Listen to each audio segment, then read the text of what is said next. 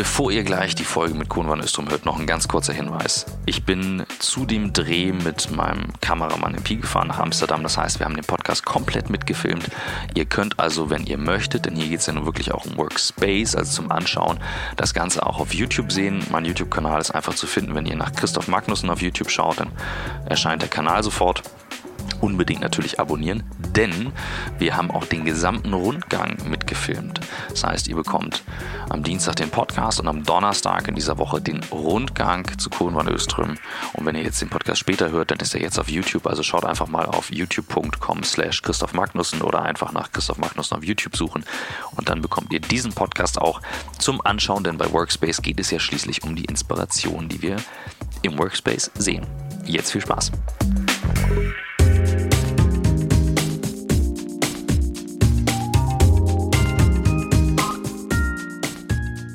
Welcome to the On the Way to New Work podcast. I speak English today. Michael is not here, Katinka is not here, but uh, I'm in Amsterdam and uh, I have the big opportunity to, to meet Coen van Oostrom. Thank you for um, having us. Um, uh, you're very welcome here in Amsterdam. Thank you, thank you. And uh, we already tried to uh, record the podcast in Berlin, uh, but I'm quite happy that we do it here because we just entered the building, and this is what it's all about. Um, you guys make buildings and not just some buildings, but amazing buildings. I mean, um, we film it as well, so you have to look it up on YouTube if you just listen to the podcast now. But um, before we do that and before we dive into the building story, maybe you give a little bit of background for yourself and um, who are you and how did you become the person you are today? So I started in real estate almost 25 years ago. I studied economics in Rotterdam and I uh, started to work for somebody who rented out rooms to students. Uh, and he was so successful that I figured out I would have to, it would be better for me to have my own real estate and I borrowed a little bit of money and bought a very, very small house in Rotterdam and rented it out to students, then bought a second one, and that became a company with, uh, with a whole portfolio slowly moved into real estate development. Um, and then uh, 12 years ago, I had a big uh, wake up call. I met Al Gore. He told me about global warming, and of course, I'd read about it, and I thought it was more a political theme than a, than a real theme. Um, but uh, he convinced me, and I uh, started to um, to work on it. Uh, we put a lot of efforts in the company on it. Made a building that became energy neutral. I started to invest more in it. Made the Edge building, mm-hmm. which became famous and maybe a metaphor for a new generation of buildings. Buildings that are not only smart, but very sustainable, healthy, etc. And um, then we decided to just do that. Only make the best building in town, and uh, um, that's where we are today so this story is now super short. So you could put it, put it to a press release. What I'm interested in when it comes to new work, you started in real estate, and there are a lot of people in real estate, and they are interested in money first.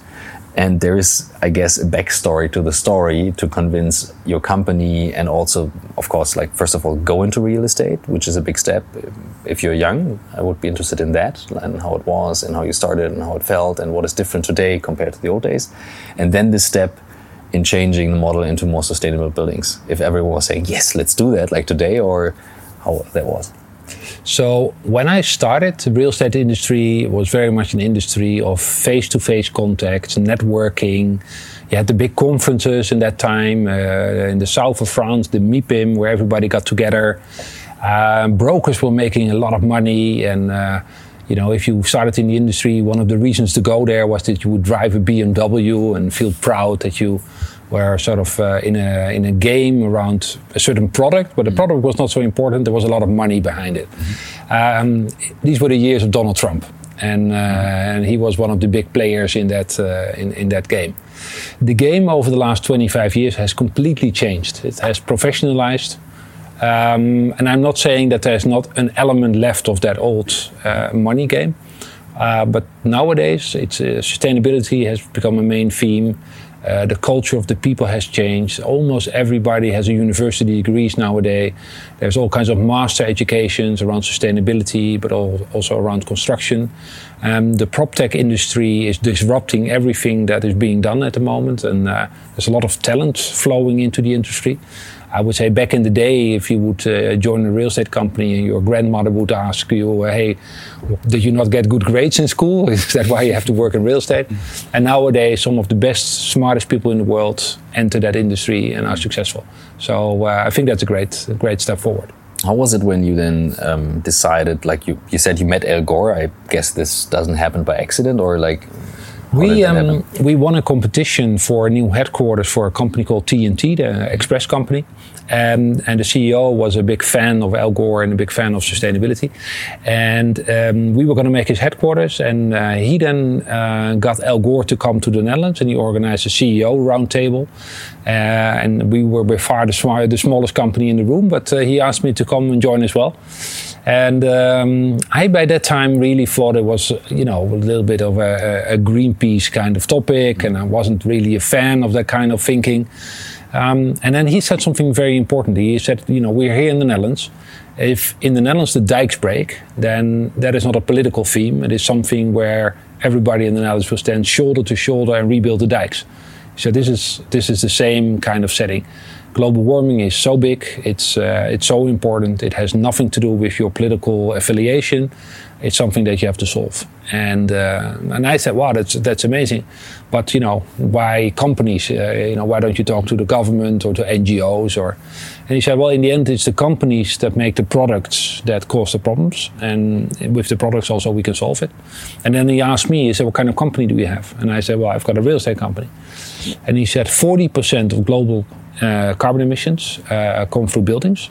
40%. 40%. Some people say 38, but you know, in okay, that, that, that's that range. Big, big leverage. And not only that, he said, if you want to spend a dollar somewhere, it's best spent in real estate. Because even if you don't like sustainability, if you don't even think it's true, whatever, in most cases, you can invest a dollar and make it back in seven to 10 years. And it's no brainer, especially with current interest rates, uh, to do that investment. Um, and we just have to start it and scale it up. Scalability is a problem though, um, but um, with the help of, of institutions like uh, what, what Gore is doing, what Clinton was doing, um, we managed to, uh, to do it in a lot of projects so far. And uh, bit by bit, we're learning how to do it, how to do it quicker, mm. cheaper, and how to grow faster. How was your, uh, how did you convince your, how big were you back then in the company?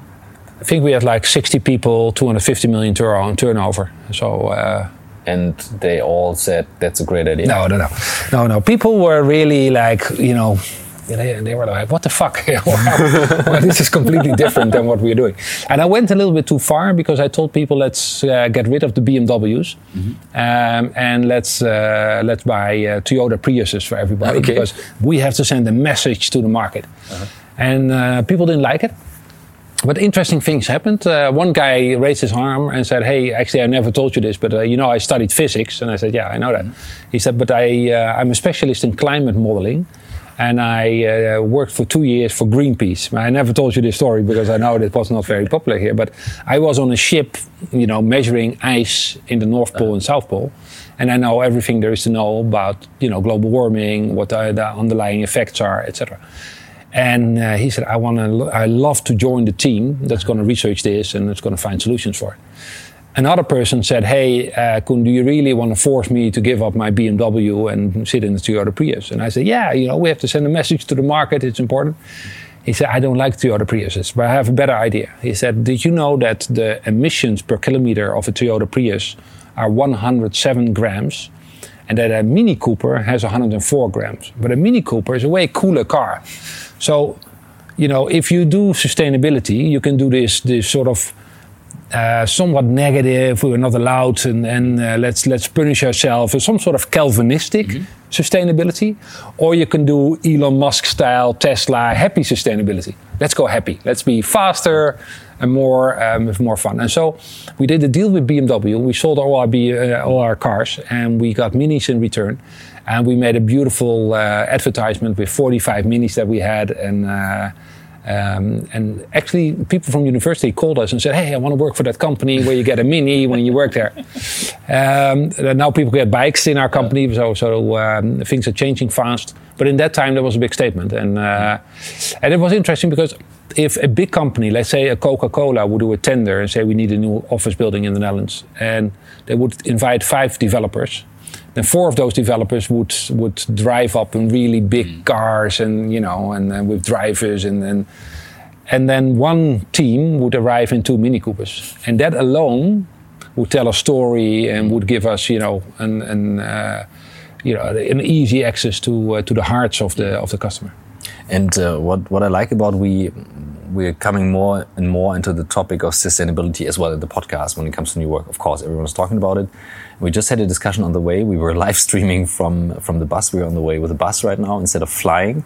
Um, and uh, one guy said, "Why do you do live stream for 20 people? This also takes energy." And then we said, "Well, yes, that's right, but there's a bigger leverage. I mean, if the two of us were like traveling by plane this week, there would be like eight flights." Um, right now, we share something about sustainability. So, sending a statement versus like having an impact. And the number you just said about the leverage, the impact, 40%, that just blew my mind because people, like, I don't have the numbers exactly how much is caused by planes, by cars, by anything else, but 40% is huge. Yeah. So, um, if we look into that, just building or the whole industry or everyone who's like like how could you like take that apart to give a bit more of background because you said scalability is the difficult thing yeah scalability is a difficult thing and the difficult thing in the in the real estate industry is that that that 40% comes from existing buildings mm-hmm. and uh, most of the focus at the moment is on new buildings mm-hmm. Um, and if you build a new building, it's now possible to do that energy neutral or almost energy neutral. And so what you see is, is if new offices are being built, it's the done, building process itself. The building process, and then like the edge is giving energy back back to the yeah. grid. Okay. Um, and that, so that is that's pretty cool. But that's not the problem. Uh, if you look at a city like Berlin, uh, there is like what two million houses or so. And these two million houses, they produce a lot of energy. And now to go into these houses, in these offices, in these factories and churches and whatever is there, there's a lot of work to be done in these existing buildings. And um, ownership is very fragmented. Um, the Netherlands is a little bit easier because one third of the houses in the Netherlands are owned by social housing communities. Um, and there are like a hundred of those that, that own 30%, 35% of the, of the stock. Um, and there you can do a big deal, and they call it a green deal now at the moment. It's being written, and then all these houses, year by year, will be transformed. But in cities where that's not the case, then you have to find a way to maybe put a little bit of taxes on houses that are very uh, uh, uh, unsustainable and give a little bit of subsidy to people that are willing to make that step and, and upgrade their houses. But then the people living in those houses, they sometimes object that, they, and they are voters, and it's difficult for politicians to really have the courage to step up and do that. Luckily, um, I think voters are also now waking up, and uh, you can see that also in Germany, the Grüne are very popular, and uh, slowly these uh, things are moving. What is missing? What is missing is that there should be really close contact between the companies um, and the and the government on how to write the legislation into doing this. And um, the companies that are spearheading this movement of change are very often the, companies that are not at the table to discuss these changes. Very often, what does the government do? They will invite the largest construction company in the, in the country, but these people are pretty old school in most cases. And so the trick will be to get some uh, young thinkers, some people from the prop tech industry, put them at a table and say, hey, how can we change the model? How can we make sure? Mm that there will be a real urge for owners of real estate to uh, pick this up and do things differently. What do you think? I mean, we're now in a very positive market at the moment. So whenever there's pressure in the market, usually people start to make stupid things and crazy things. And um, then you have also like the large development companies. Maybe not all of them are driven by green or sustainability, but more by the money behind it. Um, how could you solve it even if in, in a time when, when there's a lot of pressure? I mean, it seems like you have found a model here. Um, is that something you could transform to other companies? Yeah, it's a missed opportunity that we didn't do it in the crisis. In uh, I think in Germany and for sure in the Netherlands, uh, there were thousands of uh, construction workers laid off, and there was a huge opportunity then to to use that power to, uh, to, to give it a go. Today, the pressure in the market is such that it's difficult to get anything done, uh, infrastructure or, or investment in, uh, in sustainability. Um, but slowly, the markets are getting back to normal again, and uh, slowly we see cities waking up and seeing that it's basically in their uh, scope that they can do something about the problem. And so we think that that the, the, the next three to five years are going to be very important. Um, there's a mismatch at the moment. There is some legislation, there is some subsidy arrangement, but even for a company like ours, and we, we have you know serious turnover, we have now uh, more than 100 people working for us. To really see where the subsidies are going and how the organization in cities is is pretty pretty complex uh, still. Um, especially for us, we work in different countries, and Berlin is completely different than London. London is different than Amsterdam, and uh, um, it's a pity that we have Europe, but this is something that is not organized on a European level. And politicians could make life a little bit easier by harmonizing that. The term new work, we were just quickly talking about it, um, and it comes to my mind for a reason. Um, it was invented by a guy who is now 88 years old, Frithjof Bergmann. Um, he came up with it like way beyond, like more than 40 years ago. And uh, during the time when a lot of car manufacturer workers in, um, in the US were laid off. And he made the suggestion um, they don't like their work anyways because it's like they have to do it, they have to earn the money. But um, why don't we help them with half of the time that they are then off and the other half they're working instead of like laying half of them off. With half of the time, we help them to find out what they really, really want to do. Not what they just like to do and a little bit of job, but what they really, really want to do. And um, he helped them in centers for new work. That's how he called it to find out these things. And of course, they work a little bit in the car manufacturing industry and a little bit maybe something different. And this comes up to my mind because the the the industry, the real estate industry, is of course something that is closely connected to the economy. And if you just um, mentioned the workers and a lot of layoffs that you have, is maybe this what you really really want to do connected to the sustainability topic. Could you see that with your own story or with the people in your company, especially when you said in the old days you, you went to a real estate company and said, oh, didn't you find a better job? And now people want to come. Is this changing for that reason? Or um, how is it with your story? Um, it's a good question. I think that that over time um, these things are changing. I think that uh, there's a couple of things. I think that in um, the times when, when stuff was hard, on the one hand, there was a lot more capacity to think about these topics. But um, everybody was trying to survive the 2008 crisis, and then it was not so easy to really put resources on it. Um, uh, what we noticed, by the way, is that in that time, it was actually possible for us to to stay alive. Uh, the crisis in the Netherlands was pretty uh, pretty tough. Um, but the money that the banks had, they were only doing in projects that were sort of the right projects, and sustainability played a role there. So that was uh, so that was good.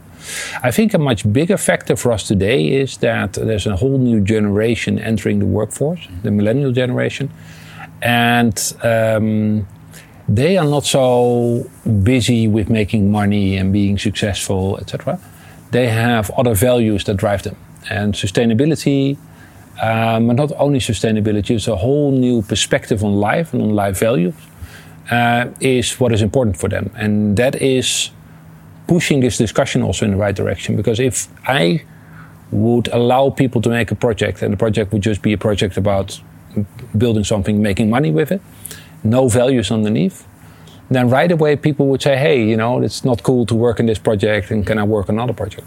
But if I would tell them, go make a building in Hamburg and we want to show the Hamburg market that we can push this to a different level, then they right away will do it.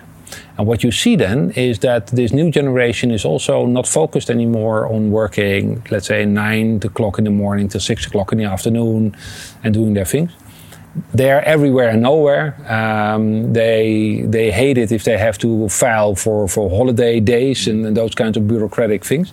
So they're gone. But sometimes Sunday morning, seven o'clock, you get emails from them, and they said, "Hey, I actually was watching YouTube videos, and now I found something, a new hydrogen system. We can do this in buildings as well." and why don't we uh, figure out a way to do that in our project as well? And so things are upside down, and I had to learn that the top-down control mechanism that I grew up with 25 years ago are sort of dead. it doesn't work anymore. Um, and that there's a new generation that wants to do things in a different way. Now, what is complicated is that we work with people from, let's say, I think the oldest person in the building in the company is almost 60, and the youngest is probably 20. And, and we have different ways of doing things in the company at the moment.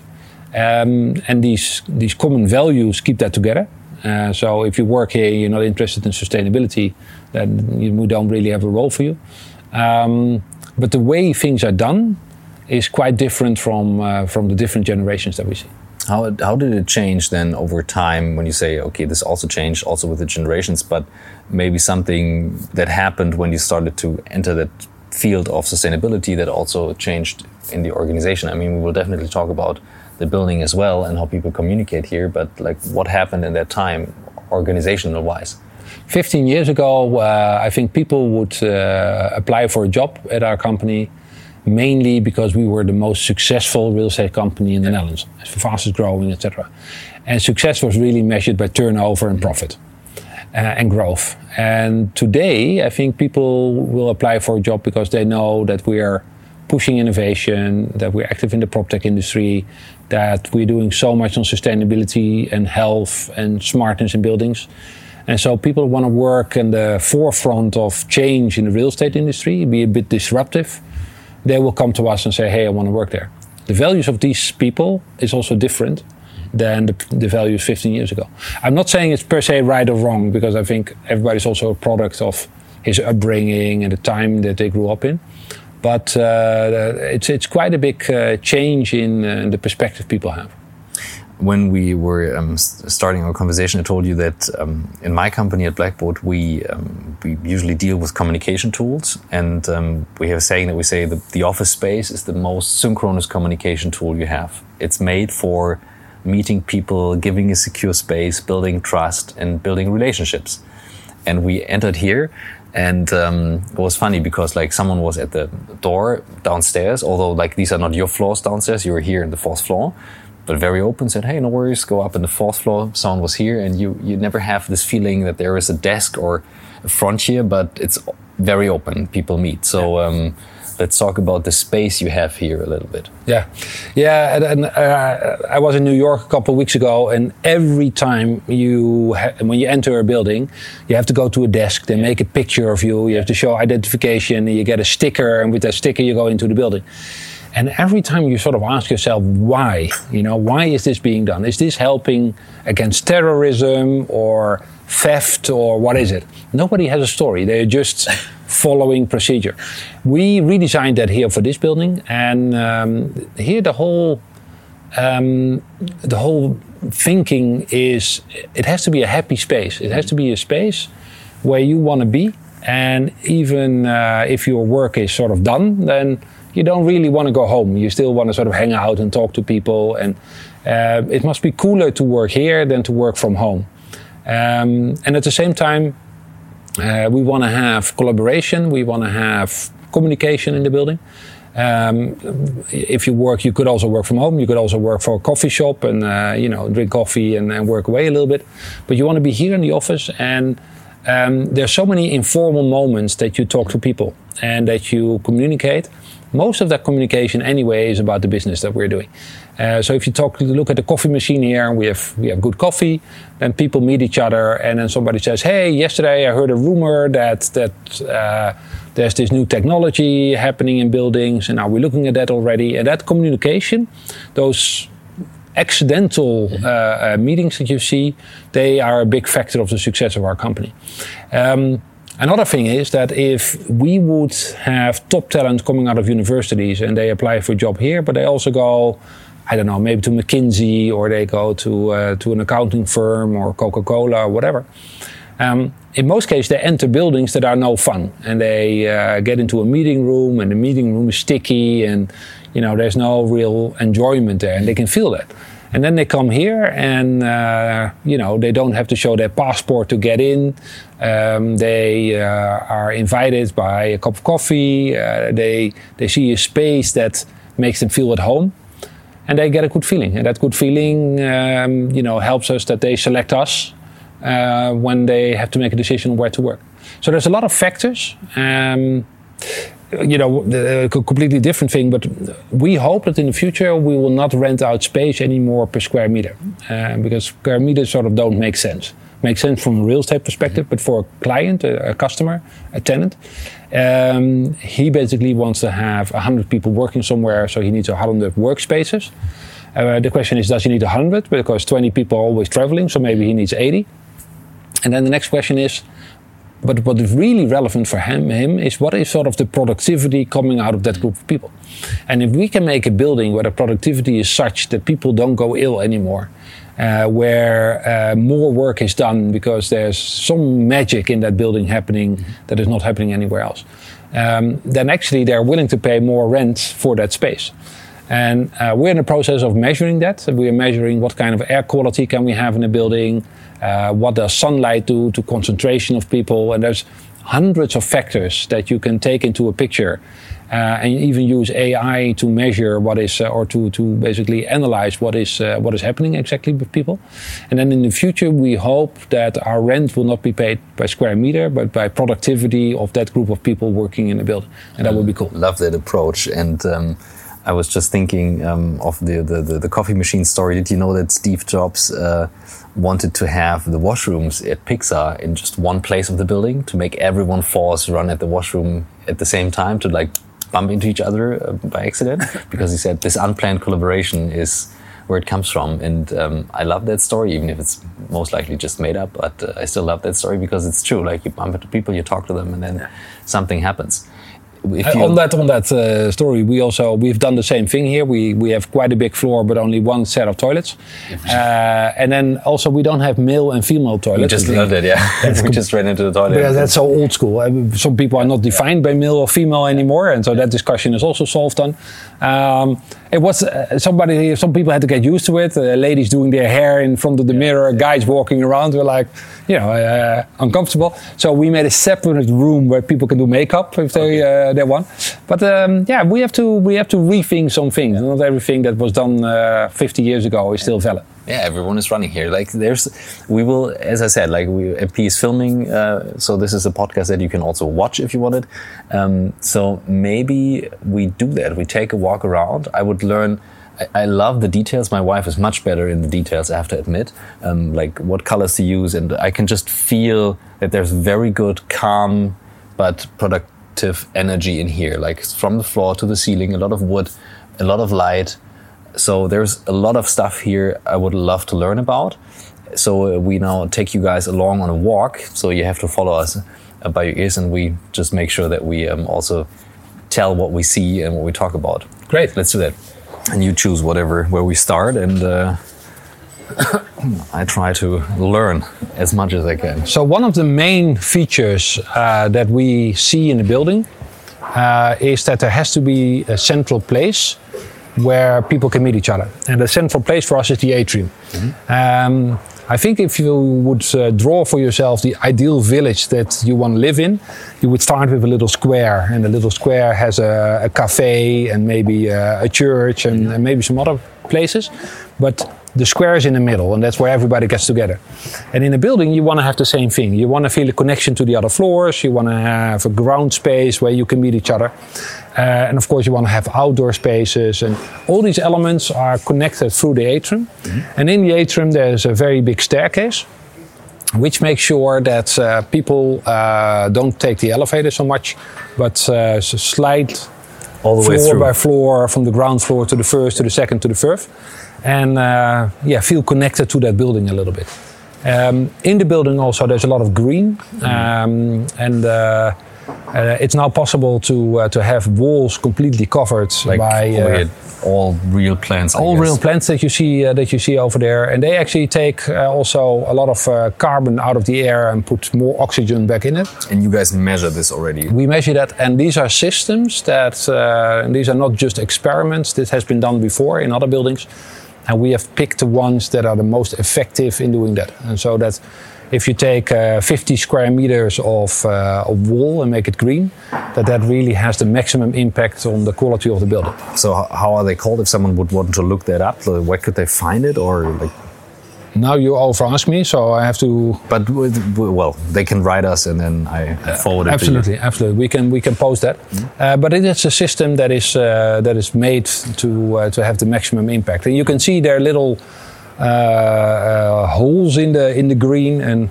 People tend to go sit in there because they, they want to be surrounded by little trees. It's like working in a forest in a way. Yeah, it looks like. I mean, that was definitely when we looked here nice to see. Now, one other thing is that um, um, next to carbon emissions of a building, for us, material use is very important. Um, if you look downstairs here in the atrium, the floor of the atrium is a beautiful natural stone. Um, that natural stone used to be the outside facade of the building. So this was an existing building that we bought. Ah, wow. And we uh, we redeveloped it. We opened it up, and the facade was not usable anymore. We had to take that off. But instead of throwing it away, we uh, polished it again and use it as the floor in the building. And that reuse, we call that part of the circular economy. That is something that uh, that is being used more and more. Um, maybe we can walk around a little bit, and I can tell you more uh, about the building. Um, the the building was a little bit smaller, so we added two floors in the building, and then we said let's not work with concrete because concrete in itself is not a great material. Of course, it's strong and cheap, but it's uh, it's it's bad for the environment, and so we decided. Why, like, for people who like never read of that, why is that? Like, is it uh, so much energy to produce it? there's a there's a lot of energy used to produce it, and there's a lot of chemicals used to get uh, the right substance together. And these chemicals are basically bad for the environment, and all the energy use is also really bad. If you take a, a piece of wood, uh, this wood is grown in a commercial way. It has taken up a lot of carbon emissions in this uh, growth. That is in here, but that will stay in here. And these uh, columns are made in a way that if one day they want to tear down this building, they can take this out again. It's not glued or, or uh, uh, made in a certain way, but they can take this out and use it again in another building. And um, it's designed for that. And that is what we call circular thinking. Yeah. Um, doesn't cost extra money. It's just really that the engineers say, okay, so what if we had to tear down this building? What are we going to do with this column? Uh, so let's let's fix it in a way that we can unfix it again. Uh, try that with a concrete column. You can see, you know, if a building is being torn down, they take these big drills and uh, they drill that uh, to the end, and that's not necessary with this product. Nice. Small stuff, and uh, yeah, you can use the, the intelligence to solve it. Yeah. Um, we uh, we have an open workspace uh, here, and uh, um, back in the day, I think uh, people's ego were fed by the workplace that they had, and they could uh, basically say, you know, I'm a senior now, or I'm, a, I'm a, uh, a director, and so I get the corner office. We don't do that. Uh, basically, nobody has his own uh, office here. So where do you work when you're here? Now I work sort of. I'm not here. never in the office. Yeah. so I'm always traveling. good. so I uh, I just land somewhere and open up my laptop. Yeah. And uh, it's not it's not black and white. There's a couple of people that really need uh, a place for themselves. Uh, administration, for Yeah. example, HR. HR has a room because sometimes they have to have sensitive uh, uh, conversations. So we, you have to make sure that you don't make it uh, uh, too black and white and too fixed, um, but be very rational and be open to the wishes that are in the organization. And this organization can be different than uh, than another organization. How did you do? Like, did you talk to with everyone in the beginning and say like, what would you want? I mean, we see couches here. We have it's quiet, although it's open, um, and it doesn't feel like just one open space. So you have corners here. So how did you came up with the design and the, the ideas for that space? We um, experimented in uh, the, the former office that we had, and there we tried out different ways of working uh, together. And then uh, we formed a group, people that were excited about this, and uh, asked them, "Hey, what is the ideal way for for uh, to work for you guys?" Um, and for us, sound was a major thing because if you work open space, then uh, people will very easily get disturbed by the sound. And we are also experimenting uh, with that. Uh, we walk a little bit further. We have a, a waterfall, and uh, that uh, was a little bit of test to see if you have certain background noise, is it then easier to work? It turns out noise in itself is not a problem if you're working, but it's the the, the kind of noise that is there. If it's sort of even background noise, it's uh, it's different. So if you hear, then there's two things. We uh, we have the water there, and then also we have sound coming from uh, the, the speakers, making sure that there's a certain relaxing atmosphere here. And I can tell you, these desks are always the first to be filled in a day, in the morning. Interesting. And you have everywhere different floors. This is now again wood. Yeah, we have wooden floors here, and also there. This is also a little bit the design of the interior architect. And uh, and one other thing that we did, which is really interesting, is uh, ceilings are always boring in offices because ceilings have become part of the installations. And uh, in this case, we have ceilings that provide uh, both uh, the the cooling and the warming of the building. It comes from the same system, uh, but they're always white and they're always sort of boring. Um, and so we gave them some colors. And partly they're white, and partly they have uh, a brownish, greenish color that makes it a little bit more funky and a bit more uh, cool to be there. And they have little holes in it, and uh, that helps to spread the, the, the right temperature in the building, but also helps to get the, the noise levels on the right level Alright. because it absorbs uh, the, the sound. Plants everywhere. I And plants everywhere. hanging from the ceiling, on the ground, everywhere. We need more plants in our office. Well, the other thing that uh, we have, of course, is a place to do meditation or uh, do uh, yoga. Nice. And we have uh, a massage chair, and uh, twice a week uh, we have a, a, a person that comes in here and uh, allows people to do massage. That would my, my space here. That And, would definitely be my space. That's a, a hammock. We have a hammock that you can uh, lie in and look outside and look at the green. Um, There is a graveyard next across the street, so you are reminded of that there will be a time that you can make sure your work is worth it. Yeah. Right now. yeah, the the opinions about the graveyard are very different. Some people find it relaxing because, in a way, graveyards are beautiful Yeah. and with old trees and uh, it's sort of a quiet perspective. Other people find it uh, too too much in their face and uh, they they don't like it so much. Um, but also here, the space we have is uh, is green. It's uh, relaxing. It's not being used as much as we expected. So it's still the case that people come to the office to work, Yeah. communicate. They don't come so much to relax and chill out at, a, at an office. So uh, yeah, but the jury is still out whether we really need it. The, uh, we have one room in our office. It's much smaller. It's our studio. That is, we call it the home office office because there is a bed in it and um, there is a meditation mat in it that you can use, and it's it stayed like a normal room. And um, I use it quite frequently. I have to admit, um, it's nice. You can close the door, and um, it's much smaller, so it's very cozy, and you cannot look inside. But um, I also think that people have a hard time like doing relaxing stuff at the office. think they want to also meet other people usually. We uh, we are growing, and uh, it will be a matter of time before uh, some team says, "Hey, that space is empty," and uh, we'll uh, you know shut up. We'll meditate the whole day. but We're going to sit there and use that space. Le- leave it with all the plans, and then you have the energy. Nice. Now, when, uh, one of the other things is uh, that we have an outside terrace, and uh, today the weather is not so great, but uh, in summer this is uh, being used a lot.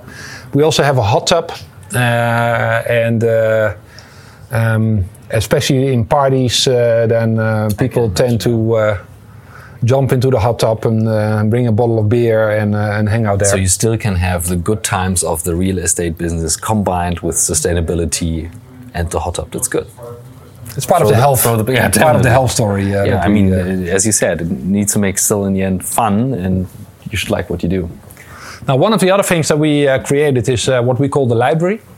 And uh, one of the wishes that came out of the, that group of people that were talking about the building is uh, to have space where people are not uh, talking. And uh, the space that you see here has that. Um, it doesn't have a lot of workspaces, there's maybe 10, but people who sit there and know that nobody's talking and that they can really focus on reading a contract or writing a piece or doing something that is completely uh, quiet. It's always being used. Um, and uh, I think it's great that you know, hey, I, I work in a let's say a collaborative environment and I see people and people can talk to me, but there's also a space if I sit there don't talk to me, yeah. leave me alone, and let me do my thing. Which is a hard thing if you just have open space. That's hard thing in open space. What some people do in open space is that they have headphones yeah. and uh, noise cancellation headphones, and that's also a little bit of a message like, "Hey guys, I'm focusing on something and leave me." Uh, but the library is a better way, mm. and um, it's it's common used in universities, I guess. And uh, in universities, it's also a place where people are quiet and studying and mm. being left alone, and that right to be left alone is something that is so vital now that we have phones that are ringing the whole day, open offices where people say, "Hey, I saw you. Uh, let's uh, let's uh, connect or let's do a coffee together." Mm. But uh, it gives people basically a place. You know, this is a message. It's a nice message, but it is a message. Leave me alone. Yeah. Hier kommt die ganz kurze Werbeunterbrechung und wir haben einen Werbepartner, den ich gut kenne, denn ich habe in diesem Jahr mehrfach die Services genutzt. Es geht um die Firma Kult Camper mit C vorne geschrieben, C-U-L-T, Kult Camper. Und äh, warum erzähle ich das so begeistert? Ich habe in diesem Jahr tatsächlich mehrere Wochen lang Camper gemietet. Also sehr coole Camper, muss man sagen. California, VW California, also so der Camper, den man auf der Straße sieht.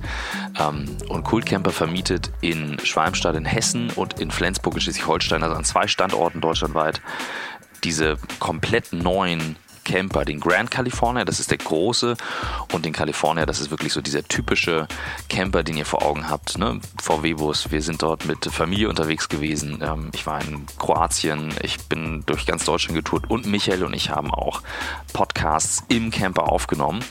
Für mich ein Riesen-Highlight. Ich genieße es total. Einsteigen, losfahren, endlich mal nicht dieses ganze Flughafen einchecken und der ganze Stress. Ich finde es richtig cool und was mir besonders viel Spaß gemacht hat, ich habe lange recherchiert, eben wo kann ich was mieten.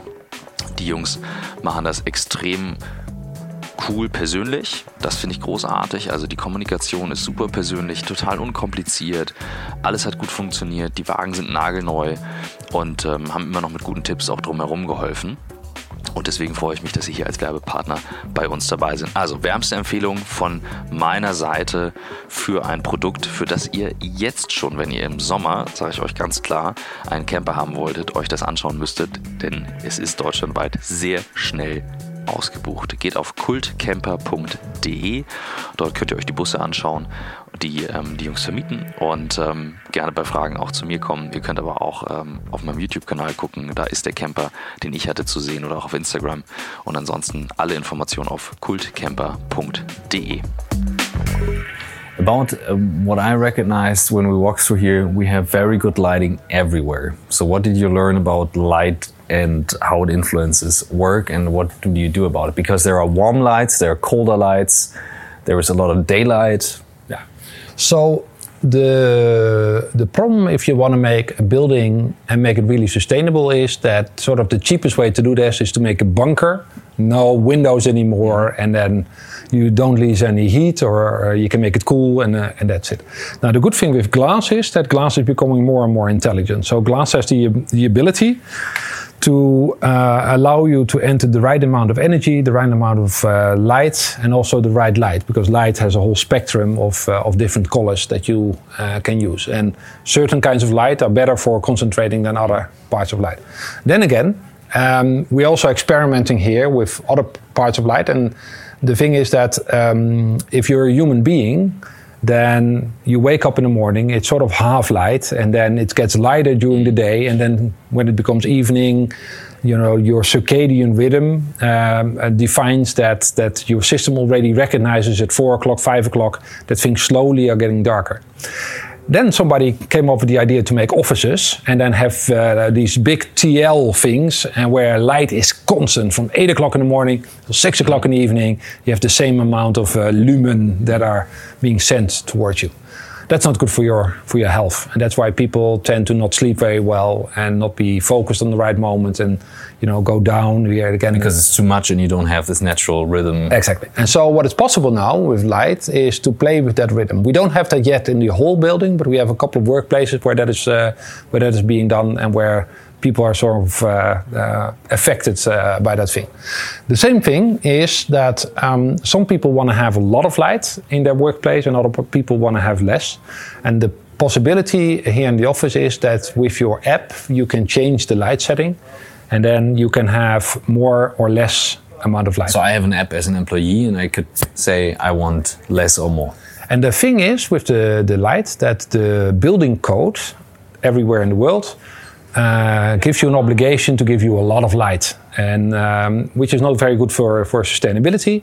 But also, if you work behind a computer, you don't always want to be in that that amount of light. Sometimes it's okay to have a little bit less light, and then to have your computer in front of you and work with that. Um, and you can do your personal setting, and that is uh, is a lot better than uh, than having that uh, in a in the old school way. Let me show you a couple of other things. Um, one of the things where we learned and uh, where we uh, made mistakes is that um, uh, in, in, the whole well uh, procedure tells us to separate plastics uh, from coffee, from organic materials, and all kinds of other things. Now, the funny thing in the Netherlands is that in Amsterdam, all that stuff is collected um, but the, the, the problem for them is they just throw it together. So even if you deliver it organic and in plastic and all these other they things. put it together. And why is that? Because the, the factory that they have, that they built in the city of Amsterdam, probably the best factory in the world when it comes to garbage, mm. the factory itself separates yeah. it. So we're separating it here, it then gets thrown together and then gets separated again in the in the mm. factory. We haven't figured it out because we find it so unnatural not to get plastic together and glass together and paper together but uh, right now, it's uh, it's a failure. In, in uh, we met a guy during sailing, and my wife. He was on the other boat right across. My wife talked to him, and he works for in Hamburg. I don't know somewhere in northern Germany. He said they have problems with certain things put them apart, not with everything, but with certain things. So um, I cannot remember exactly where he said like this is what you really have to separate, but not the usual stuff, like not plastic and and uh, so that's uh, interesting. The theory in Amsterdam was that they said the people are not very good in separating garbage in the right way, and the factory can actually do that. And uh, so there's a there's a chain of garbage mm-hmm. moving and then the things are being picked out that need to be picked out and that is fully automated mm-hmm. uh, and that works better it seems that the way we would do it uh, how do you connect all the screens and uh, and stuff like what, what, do I have here? Do we work in the cloud? Um, is it all Macs? No, it's not. There are also some PCs. Yeah, we uh, we have both. Um, we were completely on Macs, but uh, uh which is great for the designers.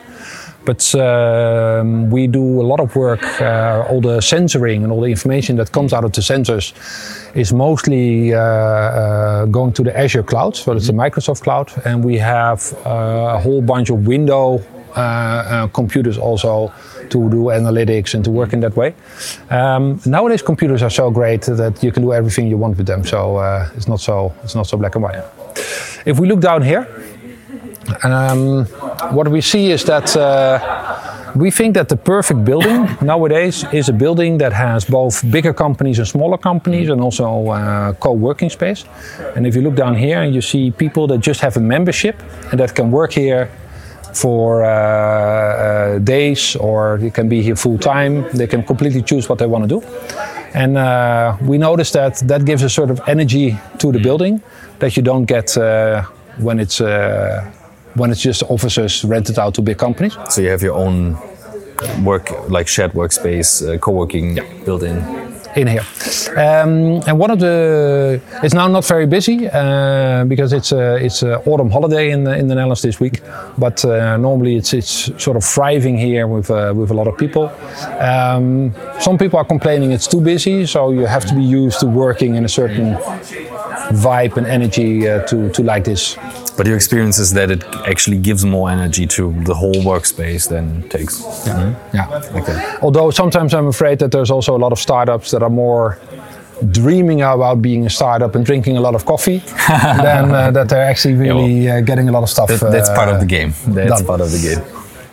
You have like no meeting room looks the same. No, all the meeting rooms are different. All different. Uh, which makes them very inviting screens everywhere and uh, you can sit down at a table and sometimes people don't like to sit at a table they want to sit at a couch uh, we uh, have a room here where maybe a little bit as a gimmick but uh, we have a 3d room and everything in this room is 3d printed mm-hmm. we think that is a technology that is not ready yet um, not ready yet No, it's it's it's a gimmick. So it's it's nice to make a chair out of 3D printing. Uh, in the future, we might do buildings as 3D printing, but um, uh, and that is happening already. China is experimenting with it, but it's not um, not so amazing. This is, by the way, a technology this Frithjof Bergmann, the New Work guy, Yeah. Like saw in the 70s coming up as an important technology and part of New Work, like producing your own stuff. So um, very so this whole topic is very technology driven, and I can see how you use technology to drive sustainability. That's Yeah. an interesting leverage. I like that. then again, we what we find important as a company is to to try everything out, and uh, uh, some things become a little bit of hype, and other things uh, are don't, don't get the attention that we think it should get. Uh, but for us, 3D printing uh, has become a little bit of a hype. We we find it interesting. We're following it, but for us, it's not a big thing right now. Um, sound, for example, what we just heard, is and also smell that you can have in the building are things that are not being talked about a lot, but are really important to get the right atmosphere in a building. And that is more being done in shops at the moment Yeah, than it is in office environments. But it is, uh, it really has a, an influence. uh, We had completely by accident yesterday at the office music on. yeah, I I don't know why we were on a workshop, and everyone said at the end uh, like super relaxed music in the background. Everyone said it was much better. Yeah. And I'm like, so when you know here talk about sound, I would never imagine that that you could have that sound and could work like that. But I like the idea. Well, one other thing is that uh, we want to give information. We have a lot of uh, visitors in the building that come to see what the building is about, but also what our company is about. Um, and what we can do is uh, we have a touchscreen, and uh, in the touchscreen we uh, yeah we can show videos uh, or uh, uh, do presentations. Um, and of course, then if you do that, it doesn't work. Ah, there it is. Um, this is uh, the new headquarters for Vattenfall that we are seeing now uh, in Berlin. It's being built at the moment. Ah, you built it, Okay. Um, it's the largest wooden hybrid construction in uh, in Germany uh, currently, um, and it will have beautiful shapes, and sculptures in a huge atrium. Remember the story I told you about the Italian square that we want to have with staircases in it, and this is a great example. In Germany, people have to get used to this uh, because there's more than than I think in other countries the the fact that people actually like their little rooms Yeah. and uh, um, yeah, even in our team we had somebody who said hey i have studied for 15 years and now i have a right to a room and now you're going to tell me we're going to work open space uh, and at the same time what you see i guess all over europe especially also in germany is that the tech scene is disrupting things quite fast. Um, but the interesting thing is there's, there's the, the old way of doing things the old way of working um, big office buildings with a lot of small rooms and people working there. And then suddenly you see startups uh, in old factories. And uh, one of the things that I find interesting is that we were talking to the leadership of Deutsche Bank, mhm. and then somebody said, "Why is it that a super talented person coming from, from the WHU or WHU the mm. university?" Doesn't want to work for me, but wants to work for, for a shitty fintech startup in Berlin mm. and works in a bad building instead of the, the beautiful Deutsche Bank towers in Frankfurt. And uh, you know, I looked at him and I said, "Well, you know, if I walk around in your towers, actually, just when you enter and you have to show your passport, you're not allowed to get in. It's pretty clear that if you walk into that old factory in Berlin, the vibe, the energy is just so much better. And uh, that has to do with all these little elements that I uh, that I, I can see how this can definitely have a big impact. And if I imagine, I mean, Vattenfall is um, a company that really has to show, okay, how do we really go into sustainability? And if this is now energy neutral, or even giving back energy, yeah, it's a it's a bold it's a bold approach. And the interesting thing is, changing a workspace helps people to see that there's change happening, and that gives different energy then to the whole group. Yeah. One of the other things I wanted to show you is uh, we have uh, two robots uh, here. Um, one robot is a delivery robot, and uh, so you can order a coffee uh, on your workplace, and then nice. Um, uh, the, the coffee is being placed in here, and it drives to you, and then it talks to you, and it uh, does all kinds of nice things. So you put it like where do you put Uh, it? you put it in here. Okay. Do you, know how to, open it? No, I, uh, Let me see. Maybe we have to talk to him. Hello. it's not being used a lot, um, to be honest. It's- so it's and then there's a testing. second robot, and that is a robot that uh, we have in every office. For video conferencing. Yeah, and we can talk to people in uh, New York, Boston, uh, London, etc., where we have other of these. Uh, um, and I can make the the robot in New York drive to the person that I want to talk to, and then talk to him, and then he will see me on the screen. And uh, also there, to be really honest, it's a bit more complicated than just using the screens. And so we bought a couple of those, and uh, we tried to experiment with it. It works. But uh, it's not a real solution. But what I like is, better. and what you do is you test the things. Yeah. Like you're not like, no, it's stupid, we don't do it. You test it, and Yeah. that's uh, much more important when it comes to the attitude of saying, okay, let's see how it works, and this is most likely how you get to the numbers and um, the idea of making it more productive. Wow. I'll show you the kitchen. Um, us being a real estate company, of course, means that we have a couple of uh, maquettes, models, uh, where these are a couple of the buildings that we're building at the moment. Um, this is called the Valley, and uh, it's sort of a rock shaped with offices and uh, residential on top. Um, a lot of people like hybrid buildings with different functionalities in one building.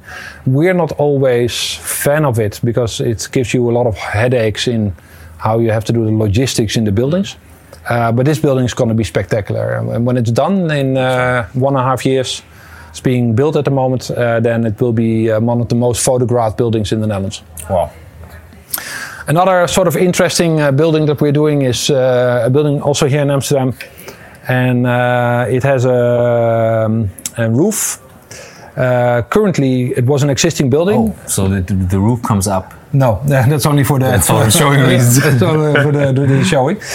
That's good. Currently, it's it's a building with floors that are 8,000 square meters per floor, so that's that's a lot, and uh, it has an inner garden that's never been used. And we said, hey, to make it an Italian square, uh, coming back to that atrium idea again, we have to put a roof on top, and uh, that doesn't sound very good.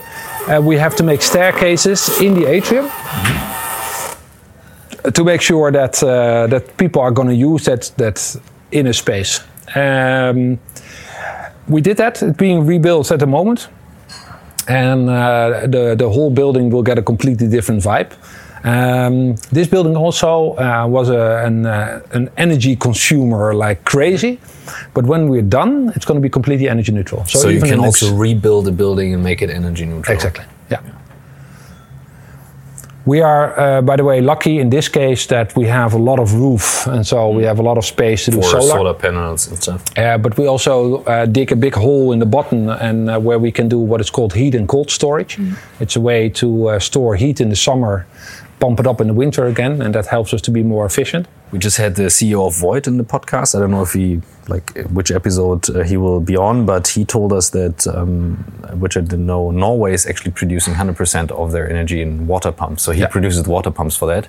Um, and I was well, I didn't even have that on my mind that this is such an important technology um, when it comes to that. But of course, in the Netherlands, it would be harder to use water pumps, I guess, uh, than solar panels. You need a bit more uh, more mountains to use that.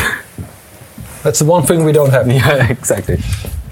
So um, here we get into uh, into the kitchen, uh, and uh, one of the uh, things that we want to make sure is that people really nice. get their food, uh, but there's always healthy stuff available. I must admit, there's a secret box where if you really need sugar, you can also get the bad stuff. We have that too. Uh, but uh, there's some nuts. There's uh, always fresh fruits, bananas, and uh, and people can uh, can do that here. Uh, there's a good coffee machine, uh, so uh, that's being used. Um, and there's the the possibility to work here, uh, but also to play ping pong. We have a Formula One car, and So that's uh, the, the, the new kicker table. You have a kicker table, that, which is uh, the new work myth, but the new kicker table is in the Formula One car. Yeah. that's what much so interesting is that if Formula One is being done on Sunday, Mm-hmm. and it's, for example, last weekend it was Osaka, I think, in uh, Mm-hmm. Japan, then people are racing that race and they like it because then when they're watching television on Sundays, they can actually see how difficult it is to do a certain curve and to uh, to make that work. I like that. Fantastic. I'm not very good at it, but uh, it's but I see you have an internal uh, ranking here. there's a ranking and uh, people are very uh, and sometimes uh, we also uh, do it on the big screen that you saw in the beginning but that's so overwhelming that then you get nervous and sick and uh, I learned a lot um, right now from just walking around. Um, I, from battery wise, I know MP is getting nervous because uh, how many minutes we have left on the battery? Seven, but I have a spare battery here, so. The, the, and the Red is not the most energy efficient camera on the market, I have to say, but it's the best camera to film a podcast. Um, Do we want to walk a little bit through the building and do other floors as well? we or- should, but then we should uh, switch uh, batteries before we do that because I, I'm learning, I'm learning, and uh, um, have a lot. I'm on grabbing mind. a quick uh, Coke. Uh, Yeah, Can would, I get uh, you anything? That's a great idea. I would want to. This is also one of the things uh, that is important for us. We uh, also have uh, beer, but uh, on the best place we have the Heineken Zero. And, Okay. uh, what we see now is that it's being that people drink as much alcohol-free beer as normal beer. Good. Ah, here's health advice: 50% of Dutch adults drink. Was so fast. Eating 50 grams of unsalted nuts a day lowers LDL cholesterol at the risk of heart diseases. Okay, I grab some nuts. Now it's uh, what I what I like best is that you can uh, what you like have in theory, what you say in theory, you can feel in the building. You can like really walk through it and you feel the energy and um, as I said, quiet, focused, productive, not hectic, much different. I would say the best workspace we've seen, and we've seen a lot of workspaces. Mm. And people tend to ask me, like, what is a good example for a new workspace? And what our job usually is, is then to find the best digital tools to connect the digital and the physical world, because there are also wrong ways in the digital world that pull people out of out of that. One of the things that we've done for the first time in um, in the first Edge building, and where this is the follow-up, is that you see next to the lighting, there's a small little box, and it has some sensors in it there. Yeah. And these sensors are very important for us because they can meet, they can measure the light intensity, they can measure um, the the amount of uh, uh, CO2 that we have. Um, what is being measured is um, uh, the occupation of the space and a whole bunch of other things. And why is that relevant? Because we want to see how the building behaves. And what we can now follow is that if on a Sunday afternoon there's one person entering the building, and a lot of buildings in the world, then all the lights go on. And everywhere the temperature gets uh, pushed up to 21 degrees. Um, and in this building, it's uh, it's possible to uh, to do that in a different way, and also to evaluate that, and to bring energy costs down, just from the perspective to actively manage uh, what is happening in the building.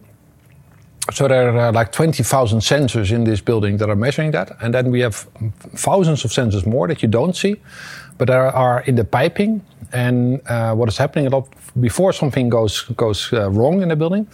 Um, then often uh, the, the pressure in the piping is different. And so before something explodes or before something goes weird, then um, the sensors can already measure that. And we call that predictive maintenance. And then um, the, the company that is doing the management here of the, of the piping and other things, they then get a message and they know that they have to act before, yeah, before things really go wrong. which makes perfect sense. Funny enough, technology uh, that has been around for 30 years, that's being used in the in the pharmaceutical industry and other industries, but never made it into the real estate industry. And now finally, slowly, those things are changing. I like that. Okay, so you can make stories uh, around every technology here. So we walk down the stairs here. Okay, this is uh, for an office building an interesting staircase. But as you said, wood makes more sense than concrete.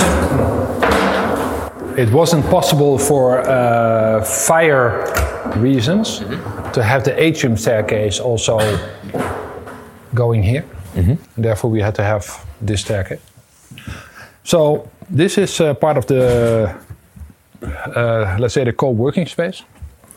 And there's smaller company startups that have their uh, their spaces here. and uh, it's so popular that we have a waiting list. I can imagine, definitely. And here we have a, a kitchen, and uh, people are having lunch here. But it's also uh, a bit of an event space where, as a company, you can uh, rent it, and on Friday afternoons you can do uh, events here, do things. And this is the forest that we were talking about. Yeah, that's really nice. What do you do if the plants don't survive? Certain, like, can you, how is that? How is that done? Ah, okay. There's a company that guarantees uh, that that goes in the right uh, in the right way. Yeah.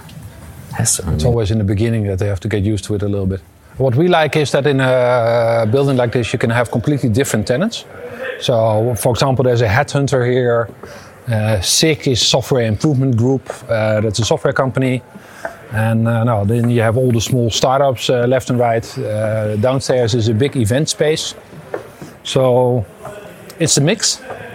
But everybody here enjoys the fact that uh, that's an, an energetic space and where people get connected to each other. I can imagine.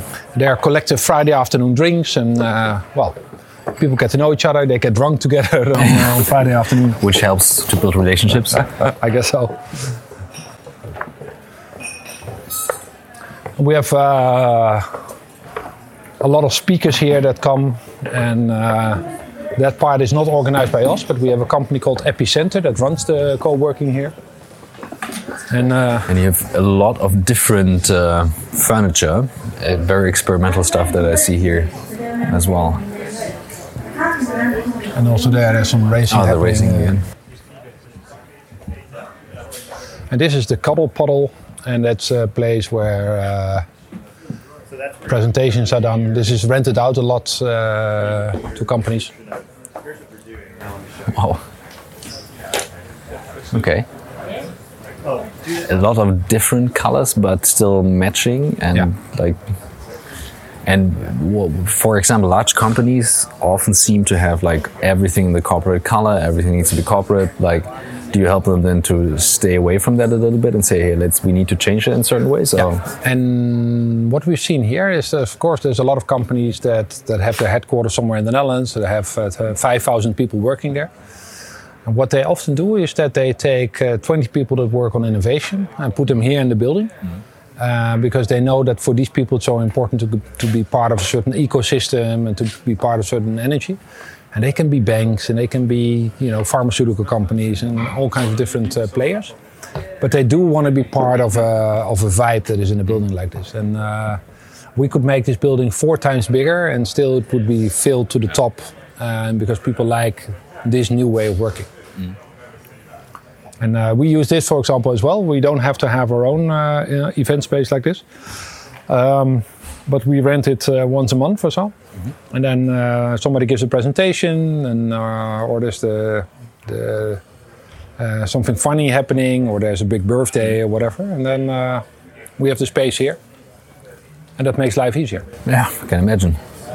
Interesting idea to like share that. And also here you see what you can do with a little bit of design that you can create spaces that are different than what you typically have in, uh, in an office building.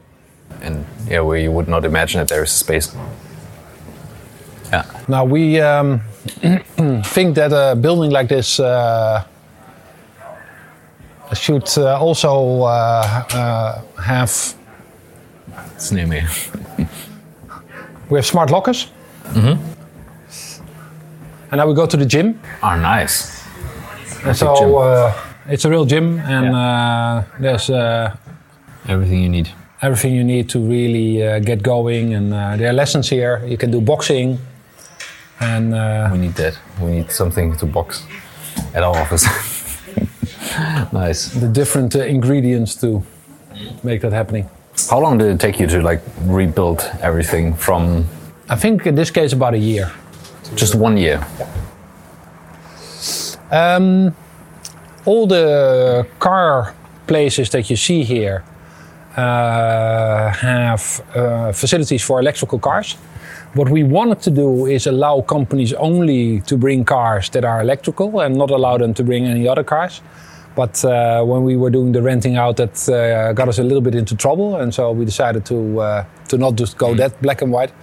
Um, but what you can see is that there's a space for bikes. There's also a lot of outside spaces for bikes. In the Netherlands, uh, that's Yeah, the, the, the way to, to get to work. Um, but uh, there's also, you know, uh, a facility for every car to uh, to charge itself. Charging. Um, there was one difficulty, and that is that in the calculations uh, we sort of forgot that uh, we wanted to be energy neutral. But if you see the amount of electricity that is being used by these cars, then it turned out that in the end we were not energy neutral, and now we have to add more solar to push up and uh, and be energy neutral with. Interesting. It's, So it takes was- so much energy. Yeah. The the charging of a car actually is is uh, that's a very big computer, so to speak, Wow. uh, that you have to charge. And uh, we have two floors here, this floor and then one Mm. downstairs. That's all being used for charging, and that's more than what we anticipated. And so also we learn and we see. Uh, you know, I stand on stage and I say, oh, we only make energy neutral buildings, but then uh, we, and we also do electrical cars, and but then that doesn't fit together. okay. And what I find that interesting that uh, you know that also when I'm on stage and somebody really knows his shit, he can ask me a question and say, "So do you include your charging of your cars?" And I'm like, "Uh, well, Yeah, well, we work on that. we work on that. Yeah. And that's the great thing about innovation that uh, in real life things are sometimes more complicated than you expect, but then you find a solution and then you really push the bar. And if you want to leverage the message, it's important to change the behavior and then to find something that really makes a difference. So one uh, one other f- small thing is that in this space, uh, it's actually open. So there's there's like a gate Yeah. on the outside, but uh, there's fresh wind here. And uh, the great thing uh, that is that is doing that is that then we don't have to have circulation flowing 24/7, seven days a week. Um, uh, there's a little bit of sort of emergency uh, uh, flow that we can activate uh, that has to do with fire protection, but otherwise it's just natural air Going through. going through. And then we don't need to have big compressors and big air flowing that is not man-made or that is not nature-made. Nice. So even here in the parking Yeah. garage, you see a level of, uh, Yeah. of uh, innovation that otherwise you wouldn't see. Yeah, I can really get uh, the sense of an idea of like how to really get going this game of changing and making an impact at the same time having a good working atmosphere because as I said you work with so many different materials and a lot of plants this is definitely something we've seen in the Netherlands more often than uh, anywhere else and this makes a big big difference like in New York for example where you just said you usually have this typical without no plans meeting atmosphere. So this is uh, event space that we have, and it's rented out to a company. Um, that might be a company that has also a group of people working here in the building, but it could also be completely random from the outside world. Um, and uh, they probably have invited a lot of people, and then later on they have drinks. And so almost every night, it's sort of filled here with people that are then having a beer and uh, that are listening to a conference. And uh, some of these things are open also for people working in the building, and other ones are closed. But um, it's a constant movement and energy that we're seeing. Hi. Yeah, and at the entrance, I had the feeling we're entering a, a coffee shop, not uh, not an office building. And to be honest, I don't have a clue even what is happening today, but because there's something every day, and It's a good sign. I could follow it, but uh, that's often not how it works. And here the coffee is really great. We have a person that's really trained to make real coffee instead of uh, just the random stuff that we see a lot in, uh, Yeah. in buildings. And I guess that we agree if you compared it to that American example that I gave, entering New York, Yeah, building. totally different. So the- basically, if it gives you a message, you're not welcome Yeah. here. And here it's. Uh, So here you come in and you think like, okay, you enter a super nice coffee shop. Some someone is welcoming you and saying like, this is where you gotta go. Yeah. Wow. That's, a little uh, bit the story that I uh, wanted to tell you. Fantastic! Thank you for uh, the like the whole tour, um, the deep dive. Learned a lot about sustainability in your story. So what uh, what makes you wake up in the morning and uh, go to work? What is your your why you get out of bed, except for uh, the alarm clock or kids uh, being early up? For a long time, it was that I wanted to do things different in the real estate industry and uh, be uh, a bit disruptive. Um, but I've been following the whole sustainability debate. And uh, the, the news that we see now, the, the latest numbers on uh, temperature rising, uh, uh, water levels coming up, is that I'm quite pessimistic on where we are Yeah. and that I think it is very important to uh, to really focus on that main theme. Yeah.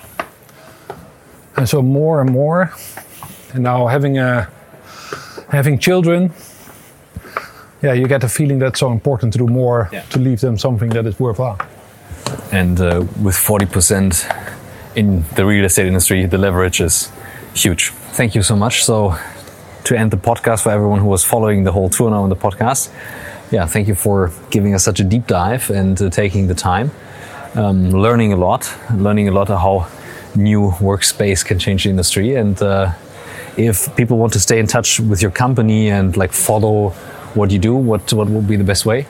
We uh, have uh, an, uh, a website uh, that uh, the company is called Edge Technologies, and uh, our website is easy to find. Um, and under my name, Coen van Oostrom, I, uh, I post a lot of things, and uh, it's uh, possible to follow us and to be part of the debate uh, to uh, to see it. And I gave a TED talk uh, a couple of years ago in Berlin. And uh, I think it's also interesting very to, good one. to Worth see seeing. that. Uh, where you see a little bit of what the, the background is of the company and uh, where we're going in terms of sustainability. Nice. I will make sure I link everything when we post the podcast. So um, Thank you so much.